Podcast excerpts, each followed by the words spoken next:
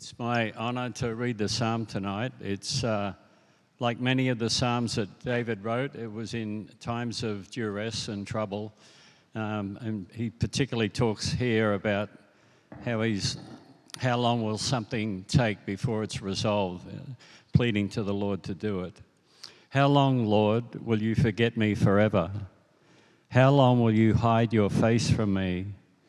How long I am to feel anxious in my soul, with grief in my heart all the day.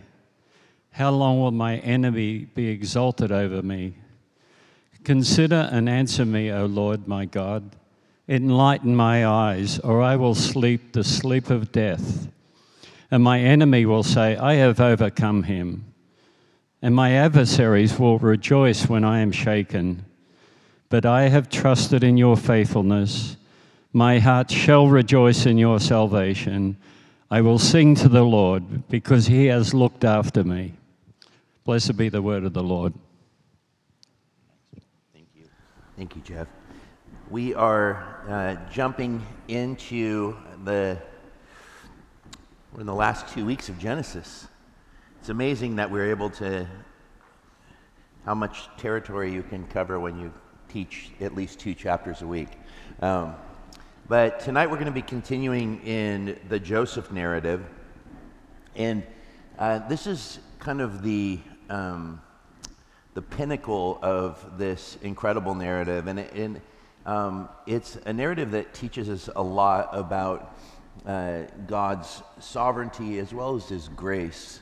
Uh, it's, it's also a narrative that um, shows us the place uh, and the rightful place of of human emotion, of the deep desire for family, for intimacy, um, for uh, not only um, God's plan to save uh, and deliver Israel as a nation uh, through Joseph, but also the necessity first of restoration, um, repentance of what Joseph's brothers said. There needs to be a re- restoration of relationship before there can be a salvation of the nation.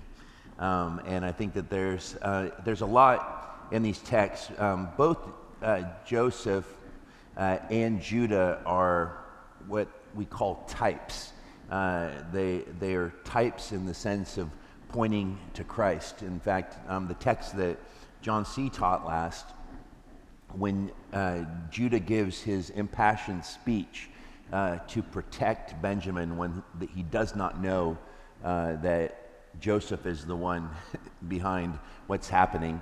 Uh, Judah is, the, is a type in the sense that he's the first to offer his life in exchange for the salvation of another.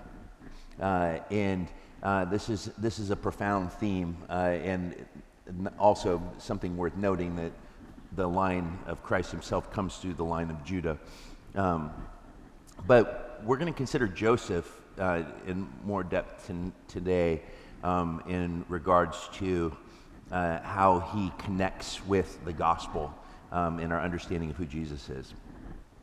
In chapter 45, uh, which is where we begin, verse 1, it says, Then Joseph could not control himself before all those who stood by him he cried, Make everyone go out from me. So no one stayed with him when Joseph made himself known to his brothers. And he wept aloud, so the Egyptians heard it, and the household of Pharaoh heard it. And Joseph said to his brothers, I am Joseph. Is my father still alive? But his brothers could not answer him, for they were dismayed at his presence. Uh, this is another way of saying, they had no idea what was going on. Uh, and you can only imagine in their minds that uh, something that is, I, I, don't know if you guys have experienced this, but when you run into someone, I just had this happen um, two weeks ago here. Uh, I finished preaching and, and I was uh, walking behind the sound booth, and um, I look up and there's a man standing there, and he says, Josh, I really enjoyed your, your book. And I just stopped and I just stood and stared at him. And, that, uh, and it's like my brain was computing this familiarity, but I could not, I just couldn't get my bearings. And I realized it was my dear friend Clay, um, who was the first guy to mentor me when I got saved. Um, and was the first guy to, but I hadn't seen him in, I haven't seen him in over a decade. And, you know, we are getting older. Uh, and he's aged very gracefully. Uh, but, but it was just this weird moment where it was like I couldn't get my head around it. You can imagine with the length of time that just, and he's dressed like an Egyptian at this point. Uh, he probably looks like a completely different man. And so the brother's dismay is like, we don't know what is, what is happening right now. But I think that the, the other thing that's worth noting here uh, is this is one of those moments where uh, we have insight into what I refer to as the pathos of God. What it means to be made in the image of God uh, means primarily that we are a people that are made for a relationship, for God is relationship within Himself. Um, but we are also a people that God has made in His image, and, and part of that image is um, our ability to feel things deeply. Uh, it's interesting that Egyptian wisdom literature uh, considered the showing of emotion as something inappropriate, um, almost um, unenlightened. And so, with, with that view, uh, it's, it's, the, the note is that we're here, there's like a wisdom that is greater than that of, that of Egypt, that there is, there is no diminishment of what it means to be human by the, by the shedding of tears. But our culture as well uh, struggles with, um, especially for men, the um, appropriateness or the um, willingness to allow people into our emotions, what we are really feeling. In fact, uh, one of the, I think, the greatest missteps of the Puritan movement was the Stoicism that went along with it, um, which was, uh, almost a distrust. And Christians are notoriously guarded uh, in general. That almost the idea that to be holy is to somehow not be moved uh, or to not, not display, that, because emotions aren't what guide us, but the fact, the immovable truth of who God is. But that's BS. That's not, that's not the gospel. That's not how Jesus was. Uh, he was one who's, uh, yes, he was, his emotions were always under control, but his emotions were definitely on display. He wept, he was angry, uh, he was grieved, uh, he, he spoke directly and bluntly, he, his frustrations were felt. Uh, I mean, how many times do you say, Oh, you have little faith? Um, so I don't know where it is along the Christian, uh, the, you know, the timeline where um, we uh, decided that it was best for us to just, um, if we want to really show the world that we follow Jesus, is to pretend like we're not impacted or affected by pain. I, I, actually remember the first time I was struck by the weirdness of that, that kind of perspective um, was a very, very well known pastor lost his daughter. And, and he got up and preached that Sunday and did not weep in front of the congregation. And it was almost like he was, he was basically trying to show that, you know, I know, I, I, I know the resurrection, I know the victory of Jesus over death, and therefore I shall not grieve this girl. Like, what are you talking about, dude? That's the dumbest thing I've ever heard in my life. You sh- a, you shouldn't even be in the pulpit right after your daughter dies. I just, what are you, do- what are you doing? Not that I'm here to judge him, but I am. Um, uh, but the thing that I'm actually, it's less bothersome to me that he, that he, uh, that he, that he preached. It's far more bothersome to me that he did not demonstrate to the people the appropriateness of being grieved by death. Yes, Jesus has triumphed over death, but that does not change the fact that death is still an enemy and it hurts us deeply. Um, that's inhuman to not allow ourselves. Your child dying? Like what?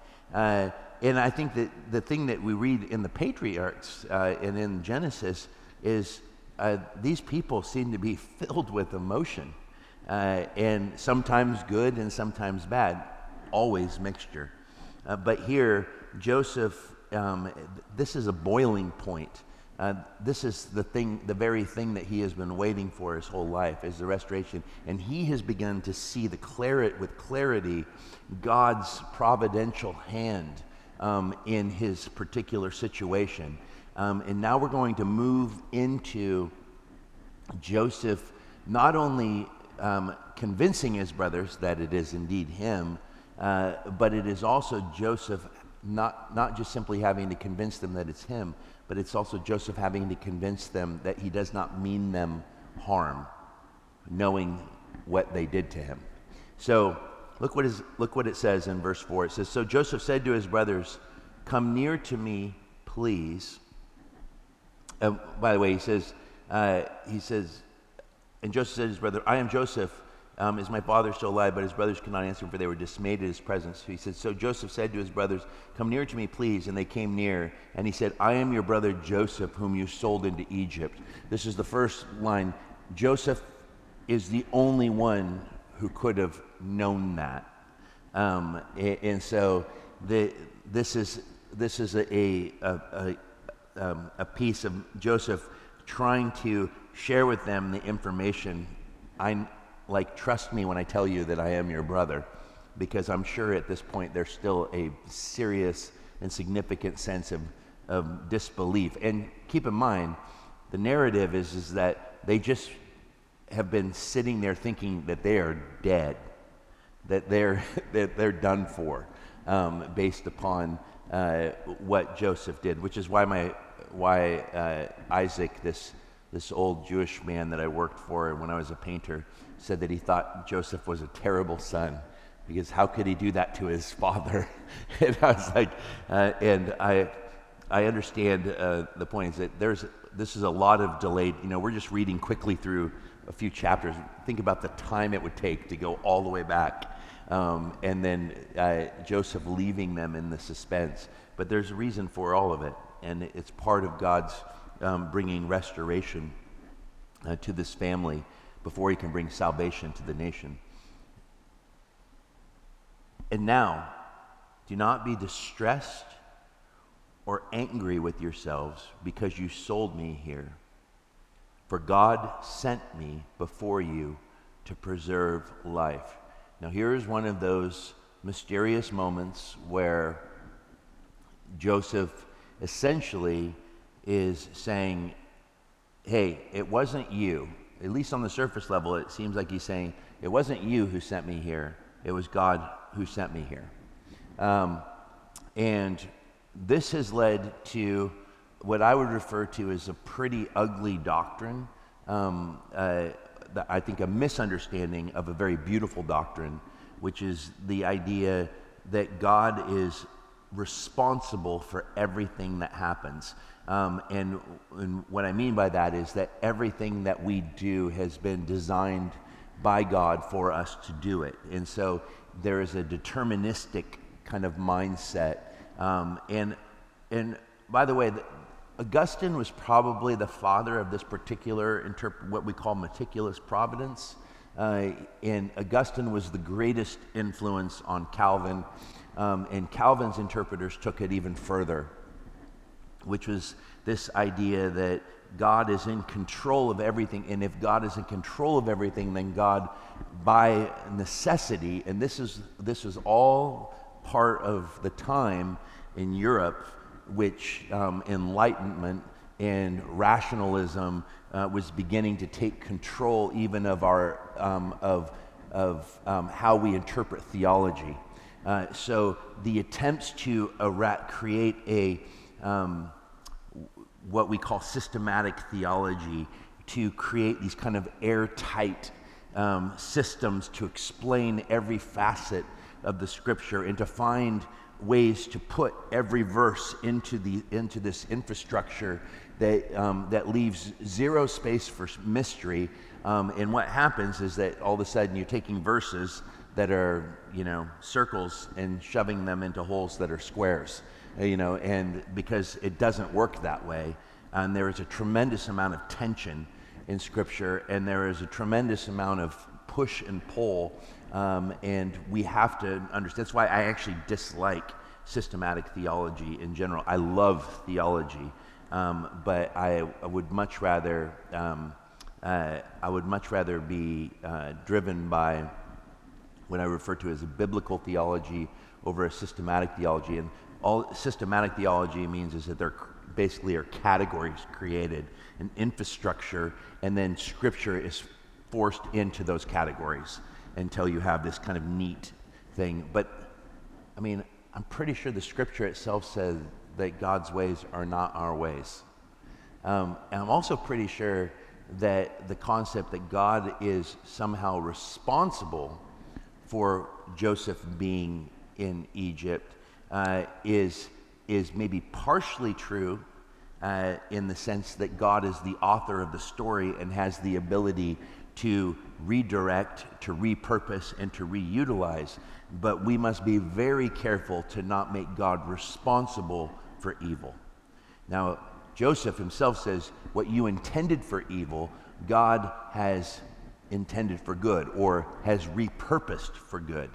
That is God's sovereignty. His sovereignty is not his determined will, his sovereignty is his freedom to do what he wants in accordance with his character and purposes.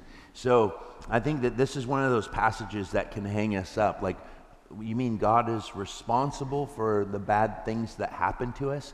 You ever hear someone like, like God gave me cancer? Like, why does God have to be the God will use your cancer, of course, but He doesn't need to be the author of something that kills you. Uh, I'm not saying that it's not, it's not a possibility, but I'm just like the quick conclusion, uh, a, the attempts to spiritualize everything in, in the wrong way, to make God responsible for something that we should, that we aren't necessarily supposed to be okay with. Like this, this should never put us in the position where we should think, oh, what Joseph is saying is like, it was the right thing that you did what you did. He is not saying that. Uh, he is not saying that at all. Uh, there is always consequences for, uh, for sin. And what they did to Joseph was sin, and God is not responsible for sin, is my point. Um, so Joseph means what he's saying, in that God has taken what they intended for evil and he has, he has redirected it toward his redemptive purposes, repurposed it, and has never lost control of the story. And I think that that is a beautiful thing that still allows the tension and still creates a responsibility on our part for the things that we do.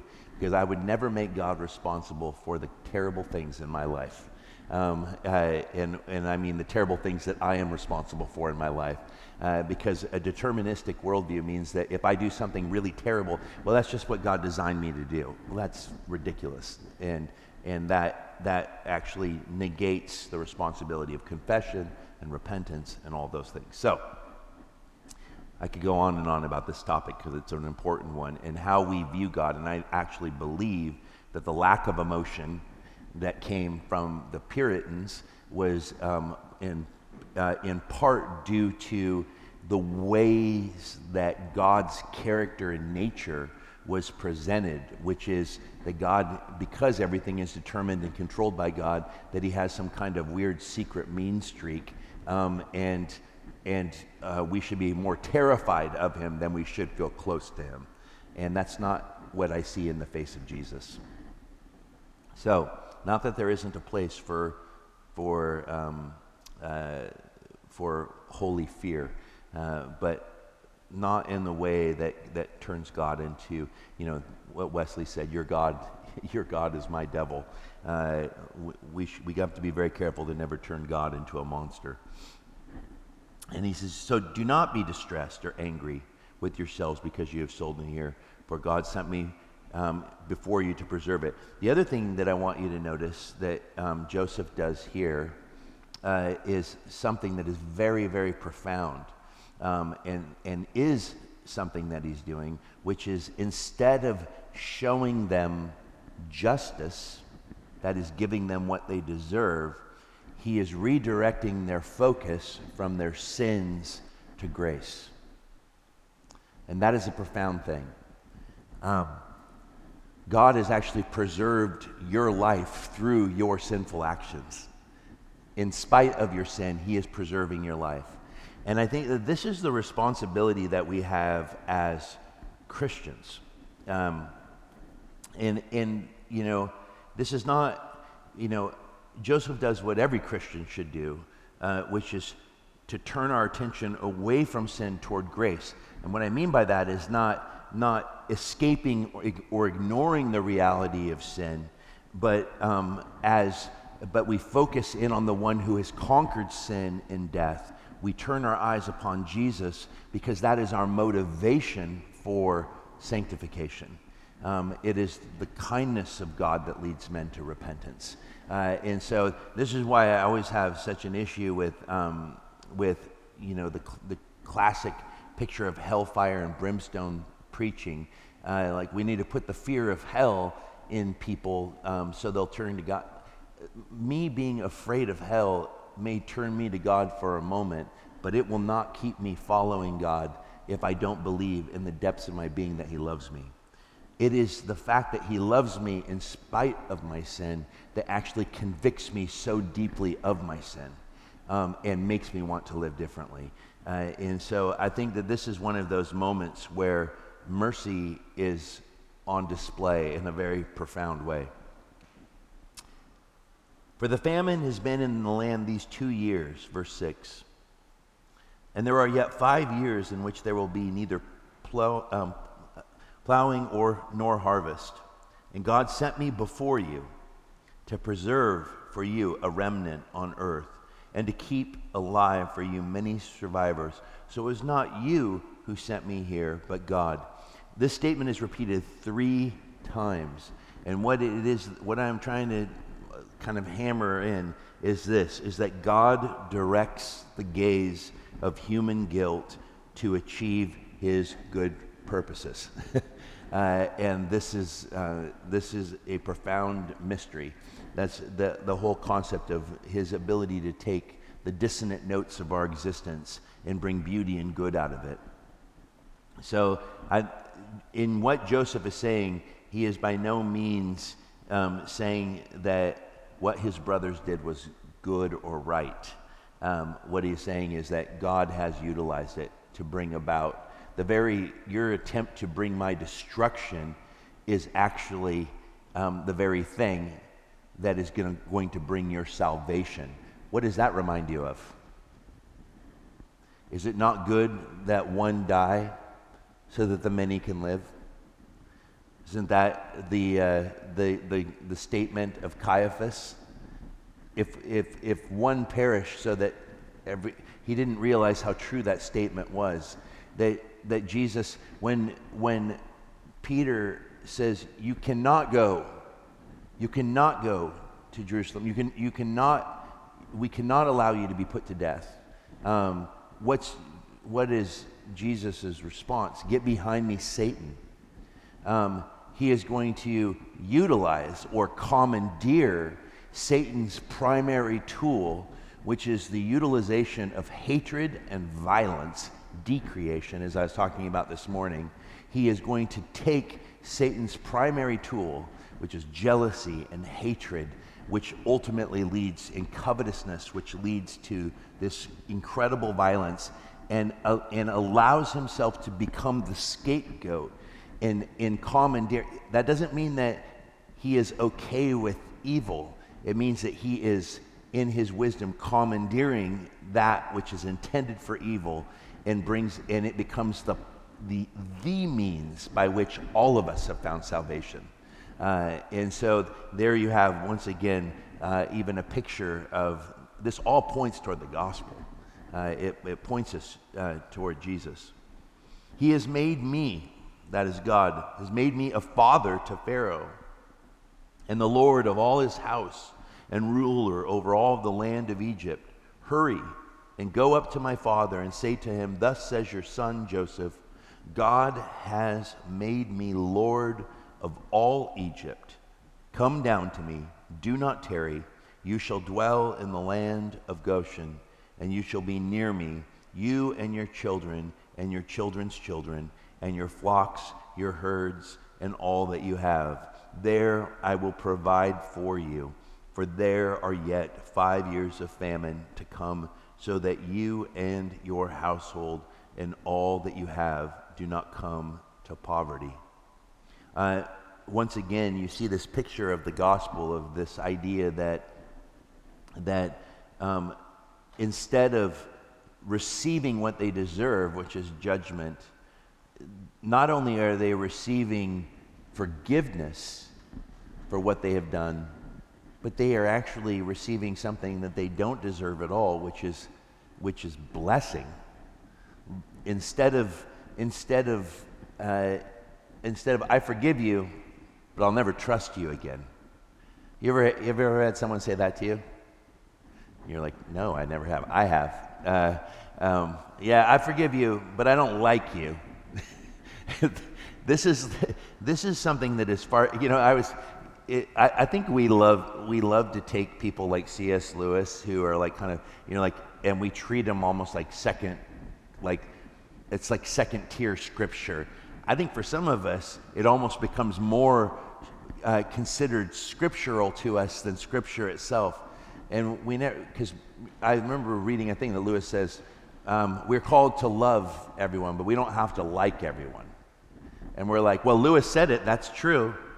That's how it is. Uh, I, the Bible doesn't say that. Uh, what the Bible says is that when we actually live with an other orientation, that Jesus has the ability by his Spirit to transform how we view people, um, to even transform how we feel about them. Um, and I used to take that, that now, I'm not saying that, um, that I like, there's several people here that I'm not fond. No, I'm just joking. I totally made that up. Um, but the, the fact is, is we all struggle with personality types that don't. I know that I annoy the heck out of so many people. I mean, my my wife has to learn to live with a, vision of grace for me because I'm not an easy man to live with. Uh, but it's not. It wouldn't be very beneficial for our marriage if she just like, I love you, but I don't like you. Like that's that's not that is that sounds like a lifelong prison to me. Um, and, and I, th- I think here what we see in Joseph is so much more than forgiveness, um, but we see actually uh, not only a willingness to forgive, but an, but a true desire. And, and you can see like if you were wrong like he was, how easy it would have been for the root of bitterness to take control. It doesn't matter he could be the, he could have complete control of the kingdom of, of Egypt and be the most miserable man because he is held on to an insatiable bitterness um, and a desire for vengeance toward his brothers.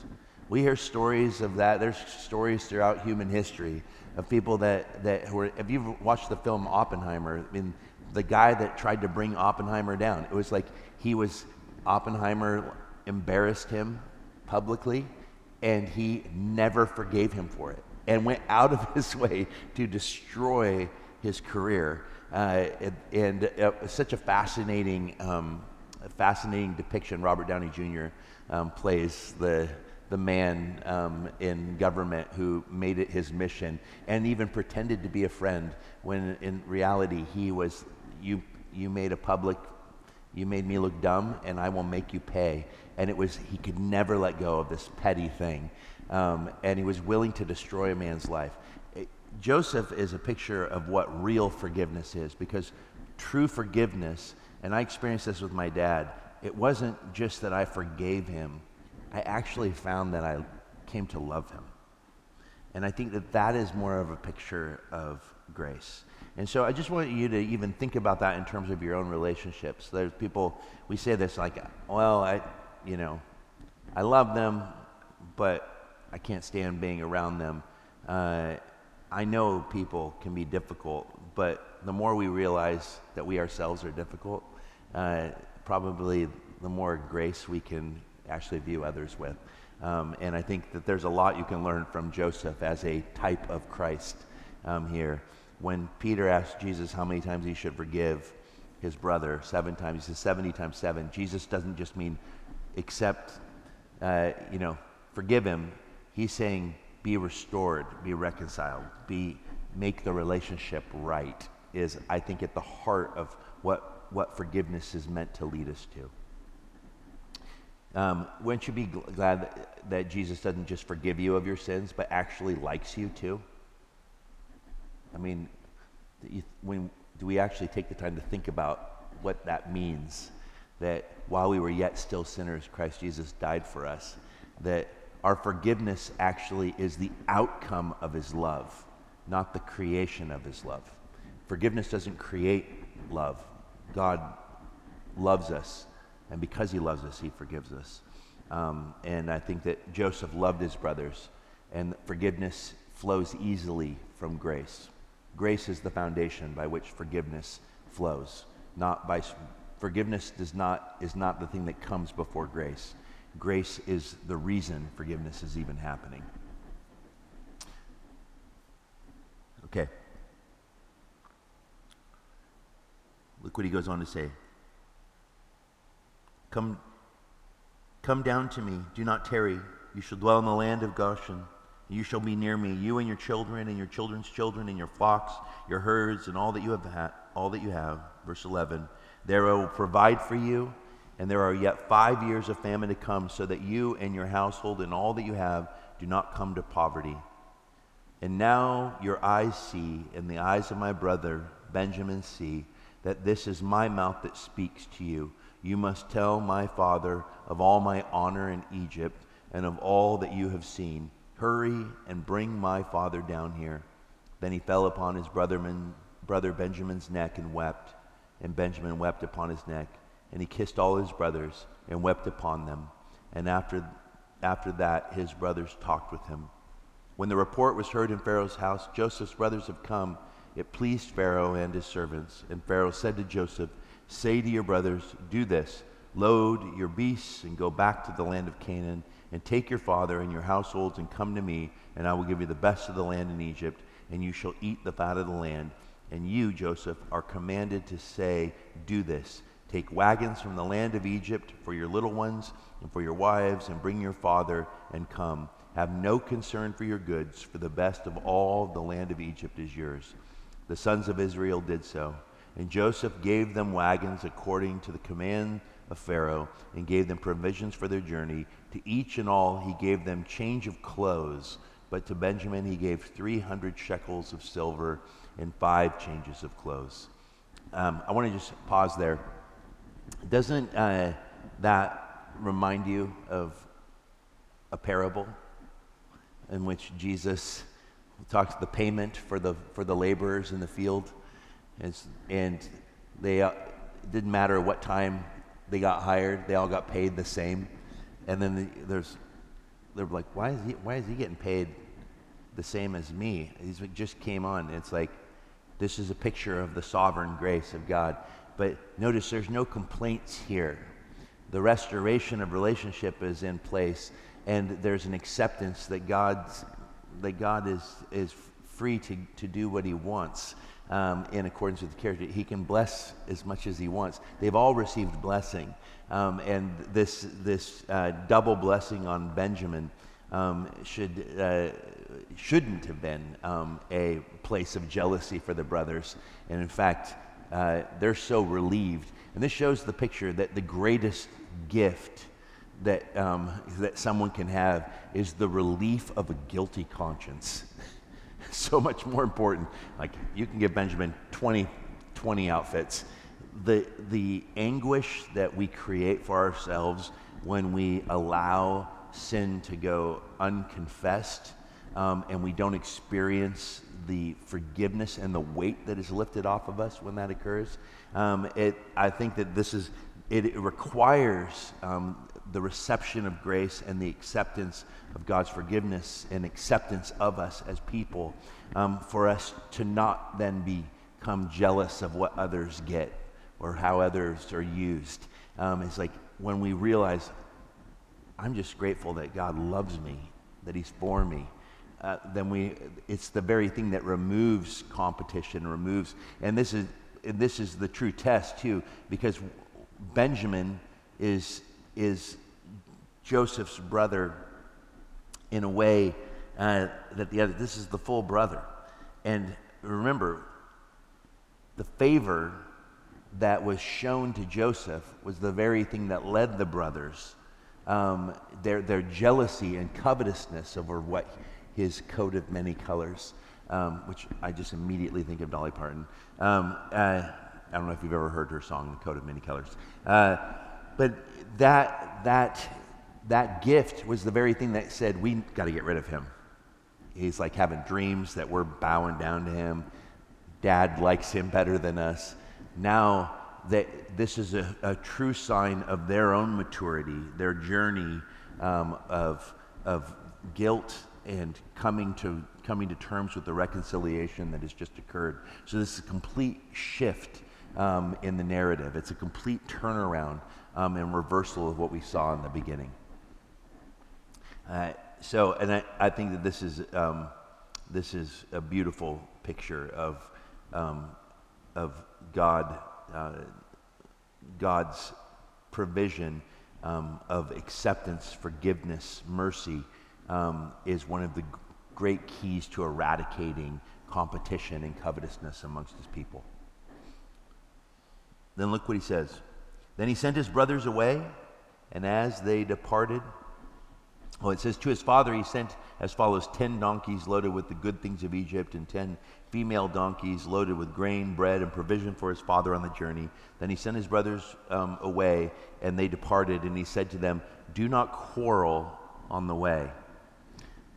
In other words, listen, I have forgiven you. God has forgiven you. Now you must forgive each other. There's no, with what you've experienced, he who's been forgiven much loves much. There is a call. Once again, it's pointing very, very, very similarly to, the, to the, how the gospel is meant to be played out in our lives.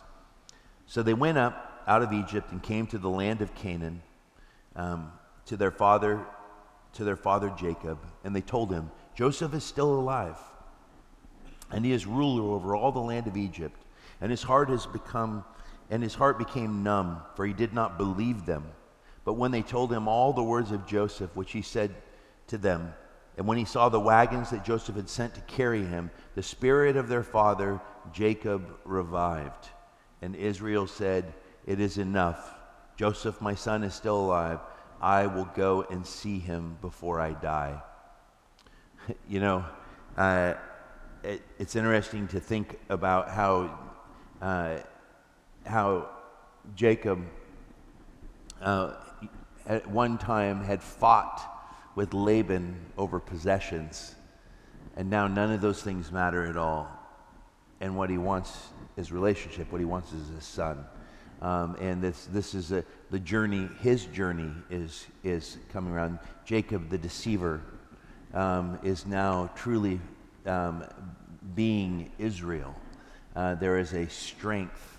Uh, his, in the title uh, of Israel um, uh, is, is, uh, is given here to remind us uh, that this is who he has become. So Israel took his journey, chapter 46, with all that he had and came to Beersheba and offered sacrifices to the God of his father Isaac.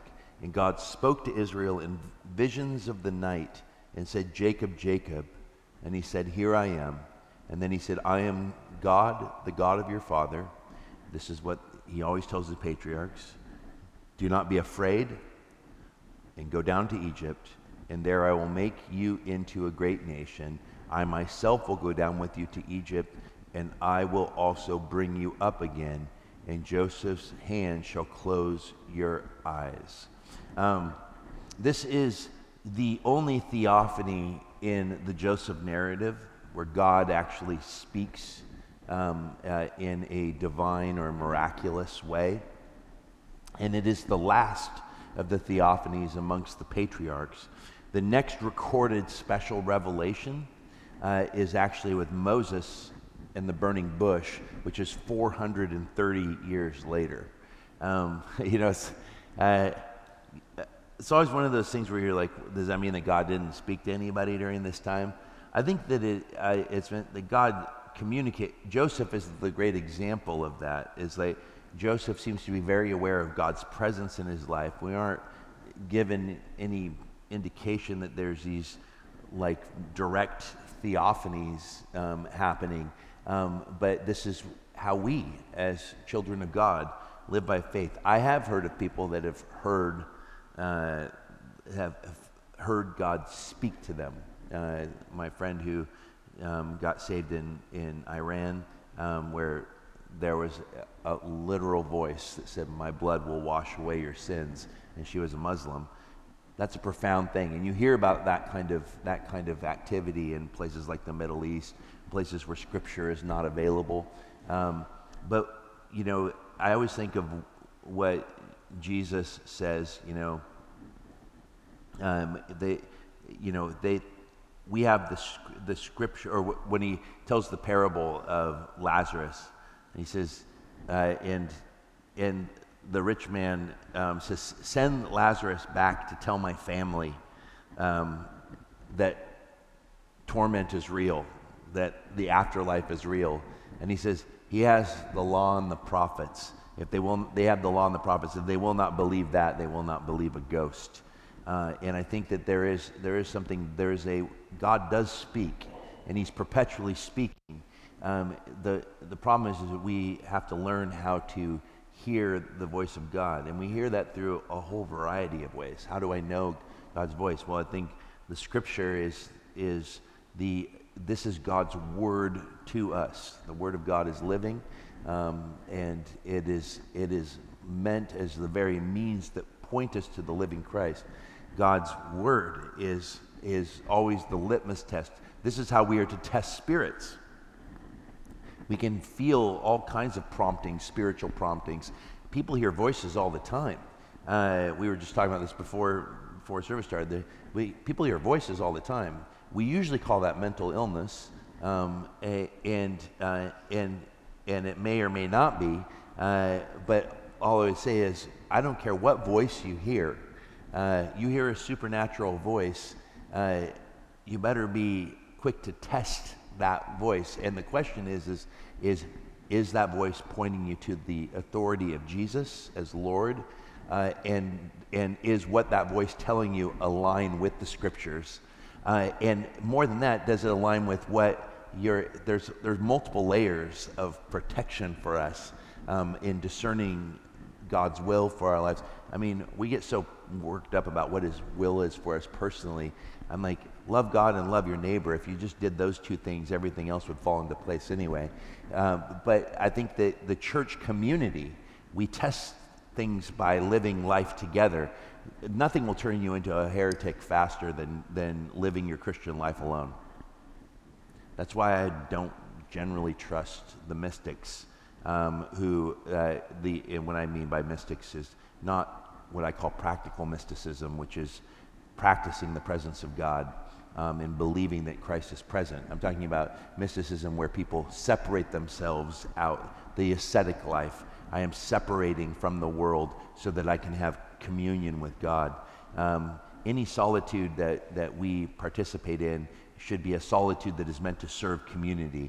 And if it doesn't lead us into community and it doesn't lead us into the world that God is saving, then I, I take issue with it. And I don't trust it. Like lots of lots of men and women have had revelations and strange, uh, strange uh, communion with angelic beings. Uh, it's how almost every world religion, it seems like, started. I mean, that's what happened to Muhammad. I don't doubt that something appeared to him. I, that's what Joseph Smith claimed. I kind of doubt that something happened to him. He seemed more like a con man. Uh, but maybe he wasn't. Maybe something did appear to him. But the revelation he gave did not align with Scripture. That's all I'll say um, in the Book of Mormon. And so I think that this is like, I think it's good for us to be reminded that this is an unusual event. And yet, I think Christians often get frustrated that this isn't the thing that's happening to them. Uh, it's like we want the Mount of Transfiguration, but we forget that that only happened once. And I think many of us will, you know, I've had a handful of insane, kind of unexplainable experiences where God's presence surpassed what I would call the normal experience. but they are few and far between in my many, many years as a Christian. I walk by faith, and I don't need any of those things. I don't need a miracle um, other than the miracle of my own regeneration um, and the regeneration I see in others. Uh, nothing inspires me uh, like seeing a life transformed by the gospel. That's the mirror. That's a mirror. Ian is the thing that is the one that makes me. I believe if God saved that dude, like Jesus is real. He is real. I walked with this man. I know. I know what I'm saying, and he feels the same about me. Um, no, we would. We all. We all say that. We should see that. You're saved. That is a miracle. Like Jesus saved you. Like you were going this way, and now you're going this way. Like like, what, what do we want? I'm like, I was like, you, I, well, I'm not going to believe until I see someone raised from the dead. Well, if I die, I always say, don't raise me from the dead. I'll punch you in the face because um, I want to be with Jesus. so uh, this is this is the, the reality is that this is a mysterious thing, this theophany, um, and it is the establishment of the patriarchs and the establishment of God's redemptive purposes through a nation.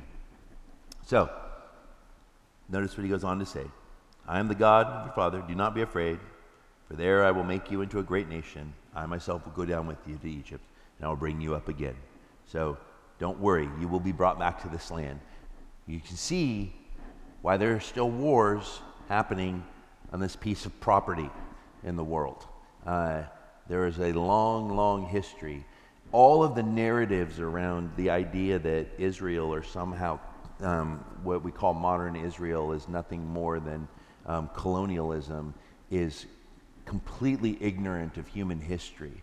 Uh, both the Jews and the Palestinians, which is connected to ancient Philistine, um, have thousands of years um, connection to this land, which is why it's such a violent um, and such a tense reality. And it is a land also that's been conquered by more empires than we can count on two hands.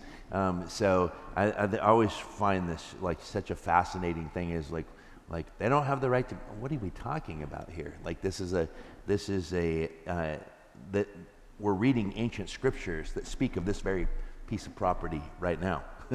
um, and Israel has a deep tie, long historical tie to this. Um, so look what he goes on to say. Then Jacob set out from Beersheba. The sons of Israel carried Jacob their father, their little ones, their wives, in the wagons that Pharaoh had sent to carry uh, him. He also took their livestock and their goods, which they had gained in the land of Canaan, and came into Egypt. Jacob and all his offspring with him, his sons and his sons' sons with him, his daughters and his sons' daughters, all of his offspring he brought with him into Egypt. Now these are the names of the descendants of Israel who came into Egypt Jacob and his sons, Reuben, Jacob's firstborn, and the sons of Reuben, Hanoch, Pallu, Hezron, and Carmi. The sons of Simeon, Jemuel, Jamin, Ohad, Jachin, Zohar. Please, someone name their son Jamin. It's so good. uh, Zohar and Shaul, and the son of the Canaanite, the son of a Canaanite woman. The sons of Levi, Gershon, Gahath, Kohath, and Merari. The sons of Judah, Er, Onan, Shelah, Perez and Zerah. But Er and Onan died in the land of Canaan, and the sons of Perez were, were Hezron and Hamul. The sons of Issachar, Tola, Puvah, Job, and Shimron. The sons of Zebulun, Sered, Elon, and Jehiel. These are the sons of Leah, whom she bore to Jacob and Paddan Aram, together with his daughter Dinah. Altogether, his sons and his daughters numbered 33. The sons of Gad, Ziphion, Haggai, Shuni, Ezbon, Eri, Arodi, and Areli. The sons of Asher, Imnah, Ishvah, Ishvi, Beriah, and Sarah, their sister, and the sons of Beriah, Heber, and Malchiel. These are the sons of Zilpah, whom Laban gave to Leah, his daughter, and these she bore to Jacob, sixteen persons. The sons of Rachel, Jacob's wife, Joseph and Benjamin, and to Joseph in the land of Egypt were born Manasseh and Ephraim whom Asenath, the daughter of Potiphera, the priest of On, bore to him. And the sons of Benjamin, Bela, Becher, Ashbel, Gera, Naaman, Ehi, Rosh, Muppim, Huppim, and Ard. These are sons of Rachel, who were born to Jacob, 14 persons in all. The sons of Dan, Hushim, and the sons of Naphtali, Jahzeel, Guni. That's also good. Jezer and Shillem. These are the sons of Bilhah whom Laban gave to Rachel his daughter, and these she bore to Jacob, seven persons in all. All the persons belonging to Jacob who came into Egypt, who were his own descendants, not including Jacob's sons' wives, were 66 persons in all. And the sons of Joseph who were born to him in Egypt were two. All the persons of the house of Jacob who came into Egypt were 70. Um, this here is the nation of Israel in miniature. Uh, and. Um, which is of significance. He had sent Judah ahead of him to Joseph to show the way. Ju- Judah now takes the lead um, to show the way before him to Goshen. And they came into the land of Goshen. And then Joseph prepared his chariot and went up to meet Israel, his father, in Goshen. He presented him to him and fell on his neck and wept on his neck a good while. Israel said to Joseph, Now let me die, since I have seen your face, and know that you are still alive. Notice the, the switch. What did, uh, what did Israel say before when they asked for Benjamin? You are trying to send me to the grave. Now that he has been restored to his son, he sees his life is complete. I've, now death is something that is a, a completion, if you will, of a cycle. There is a restoration here. Um, and I've, once again, those cool, like little parallel passages uh, that, that there's, he's at peace, where before turmoil is killing him, now he's at peace and ready to meet his maker. Um, and I think that's a really beautiful thing, uh, which is something that we all, uh, you know, a book I always recommend that we, I, I think if I could get every 20 something year old to read it, uh, is that um, there is um, a poet, um, uh, poet laureate. Oh, of course, I'm going to go blank on his name. Oh, Donald Hall. Uh, and he wrote a book called Essays After 80. Uh, and there, it's so good uh, because it it, it's this very profound and honest. You know, his wife died of cancer, which was this massive loss for him, uh, and he just he just talks honestly about all the things that he learned, his pride in his youth, his like all these. And it, it's not a Christian that I can tell, but it's just it's an incredible insight into a, a long life and reflections on the things that we waste our time on our youth. I just if if only we um, we respected the elderly more um, and recognized um, the wisdom that is available to us. Uh, I, I love, I, I, have a real love um, for uh, talking uh, with my elders. And my Nana is 89, and she is the dearest woman in the world to me. I think about uh, my dear friends Isabel and Tom Moore, who were always at my Bible studies at Solid Rock, who were 93 both of them were 93 and have been married for 74 years. Uh, and they died, they died, they both died like once Isabel died, um, Tom died like, or Tom died and then Isabel died literally like a month later. It was like, that's how connected they were. But it's, there, there's this, when you see someone that's like, I am ready, that's a, that's a pretty powerful and profound thing uh, when life has been lived. Um, there's a fullness of life and a, a, a readiness um, for its close. Look what he goes on to say. Um, Joseph said to his brothers and to his father's household, this is verse 31, I will go up to tell Pharaoh and will say to him, My brothers and my father's household who were in the land of Canaan have come to me, and the men are shepherds. And for they have been keepers of livestock, and they have brought their flocks and their herds and all that they have. When Pharaoh calls you and says, What is your occupation? you shall say, Your sh- servants have been keepers of livestock from our youth, even until now, both we and our fathers, in order that you may dwell in the land of Goshen. For every shepherd is an abomination to the Egyptians. Um, this statement is actually a protection um, uh, of, of the unique identity of Israel as a nation. Um, and, uh, and until that, that patriarchal promise of being returned to the land is restored. Um, so there, there's insinuating here that there's a time of refreshing before, before uh, Jacob is to meet Pharaoh. Uh, so Joseph went in and told Pharaoh, My father and my brothers, with their flocks and herds and all that they possess, have come from the land of Canaan. They are now in the land of Goshen. And from among his brothers, he took five men and presented them to Pharaoh. Pharaoh said to his brothers, What is your occupation? And they said to Pharaoh, Your servants are shepherds, as our fathers were.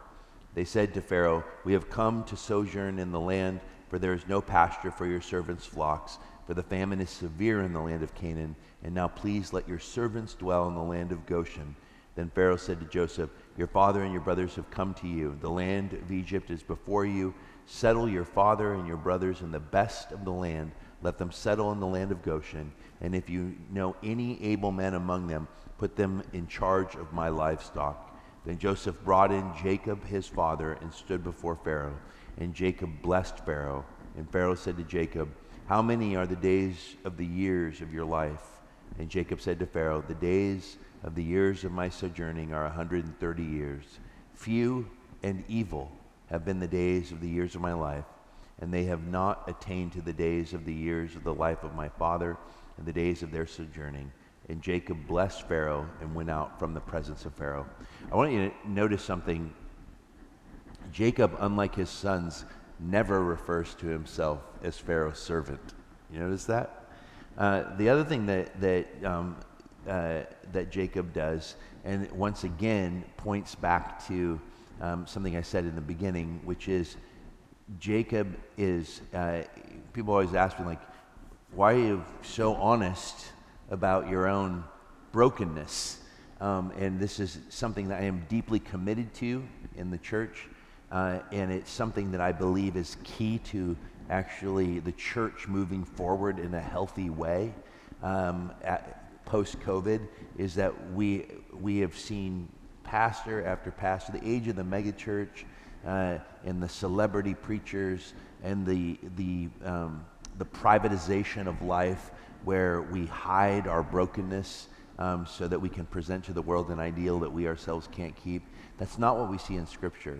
And when I look here at, um, at Jacob, what, you, what is the thing that, that, you, that is noted? His humility. There's a strength and power. He doesn't refer to himself as Pharaoh's servant. He is he's a patriarch. He's, he has spoken with God. Um, but the thing that he says of himself is, My days have been difficult. There's an honesty. He doesn't try to present himself like just because he's a child of God doesn't mean that he that he has to pretend like life has been easy or or that he's been perfect. He says, "My days have been short, few, and evil," and that's he's not saying about that. And from my read and from what we know about his own story, that he has been, he's not playing the victim here. He is, he is acknowledging that he himself has been the source of much of his own anguish.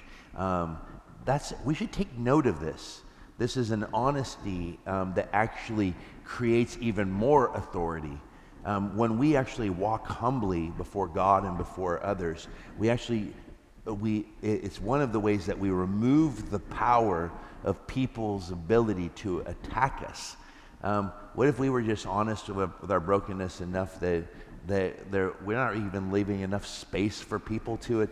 You know, like, if someone's like, you're this, I'll be like, yeah, I've been saying that from the pulpit for years. Like, tell me something new.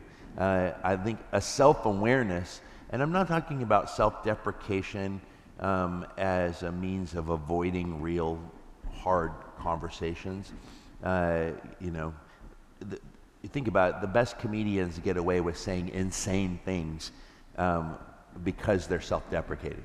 Like all my favorite comedians, their charm is in the fact that they make themselves the brunt of their of the joke, which allows them to say really crazy things. So we should probably, as preachers, take more cues from some some comedians. But I won't name who I think are great because then I would be compromising my integrity before you.